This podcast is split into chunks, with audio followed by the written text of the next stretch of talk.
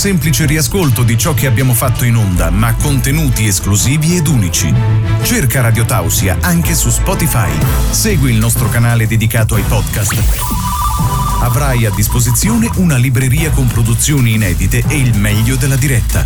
Il nostro mondo è in continua espansione. Radio Tausia. Il futuro è ora. Di nuovo in diretta al programma del mattino, il buongiorno si sente dalla radio. Da più di un anno andiamo alla scoperta delle realtà che fanno volontariato in regione, quindi associazioni, enti e comitati. Quest'oggi si parla del consorzio Friuli Formazione con la direttrice Eva Comisso. Buongiorno e benvenuta.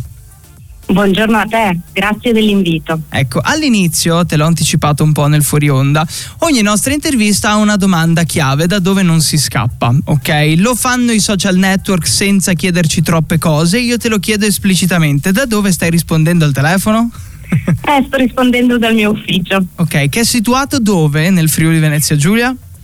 Eh, la nostra sede è a Udine, okay. in Largo Carlo Melzi 2, in Palazzo Torriani al secondo piano. Ok, molto specifica, bello, mi piace questa yes. cosa anche del secondo piano. No? Eh, allora vorrei che ci raccontassi intanto eh, perché e quando nasce il Consorzio Friuli Formazione. Ok, guarda, Consorzio Friuli Formazione è un ente non profit fondato nel 1995 dall'Università degli Studi di Udine con altri soggetti sia pubblici che privati sì. mh, mm, con l'intento di mettere a disposizione del territorio opportunità di alta formazione coinvolgendo alcune tra le migliori risorse del Friuli. Oggi quindi conta su un'esperienza di oltre 25 anni e diciamo che resta fedele alla sua mission perché è uno degli attori eh, primari del sistema regionale della formazione superiore e fa parte di un network locale composto da istituzioni pubbliche, private, aziende, associazioni, università, istituti di istruzione superiore ed enti di ricerca.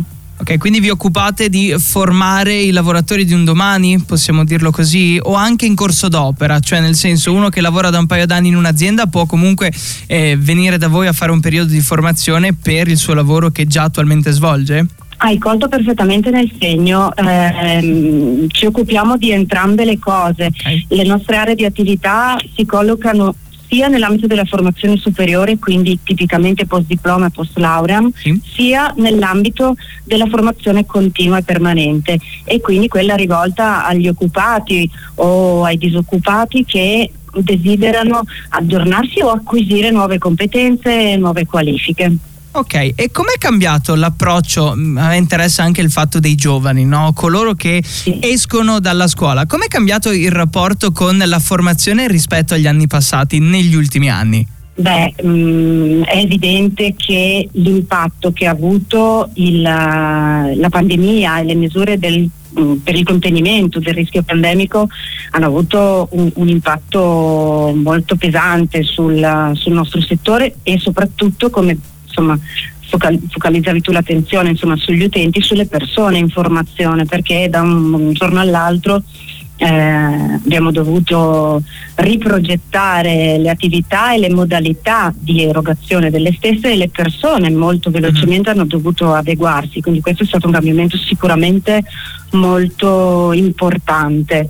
Eh, vero è che forse CFF, il consorzio, e i suoi utenti hanno patito, sofferto il cambio diciamo, di modalità di eh, erogazione della formazione un pochino meno che altri soggetti. Perché? Perché comunque una delle specificità del nostro ente sì. è legata alla formazione in ambito informatica, digital, eccetera. E quindi forse, forse diciamo che i nostri utenti erano un pochino più pronti. È stata comunque una bella sfida e quello che abbiamo comunque imparato mm-hmm. noi dal lato ente e le persone che frequentavano i nostri corsi allora comunque resta bagaglio per lavorare meglio domani. Eravate un pochino già avanti quindi sul livello tecnologico? Probabilmente in parte sì, proprio per perché siamo un ente non grande, quindi non facciamo tutto, abbiamo delle, spe- delle specializzazioni, le nostre attività si rivolgono um, principalmente su due macro aree, sì. eh, management, innovazione e tecnologia digitale da una parte sì. e poi terzo settore, pedagogia e relazione di cura, dall'altro e in particolare il primo macro settore che ho citato mh, sicuramente insomma ha potuto reagire in maniera più pronta. Ecco, quante persone collaborano con voi nella formazione? Noi siamo in 10 eh, organico stabile e mm, naturalmente poi ci sono eh, c'è qualche decina di formatori che incarichiamo in base alle loro specifiche competenze e in base naturalmente al, um, ai contenuti delle attività che dobbiamo andare a erogare. Ok, e il tema mh, mm, abbastanza particolare anche eh, di tutti magari gli stagisti che eh, si fanno male durante gli, gli stas a scuola, poi lo affrontate in quel caso lì eh, nella vostra formazione post scuola, cioè il essere attenti sul lavoro e poi anche la formazione magari di coloro che seguono i ragazzi durante gli stage? Guarda, è una, è una, tematica che ci sta molto a cuore e so anche i colleghi di altri enti con cui collaboriamo, devo dire. E per quanto concerne proprio l'inserimento dei ragazzi in stage, sì. che noi eh, gestiamo per esempio nell'ambito dei percorsi post diploma IFTS, sì. ecco, eh, in tutti i percorsi di questo genere, quelli che prevedono quindi un'esperienza in azienda, comunque all'esperienza in azienda viene fatta precedere uh, tutta una preparazione okay. uh, alla, all'esperienza appunto e non si può prescindere né naturalmente lo si fa dalla formazione di base, da quella specialistica sulla sicurezza e anche da una, ehm, dall'acquisizione di tutta una serie di informazioni da parte delle imprese ospitanti.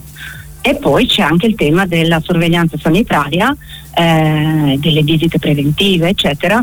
E anche in questo caso, insomma, i ragazzi prima di eh, entrare in azienda eh, vengono fanno un colloquio con il medico del lavoro, una visita in base naturalmente alle mansioni che dovranno andare ad imparare.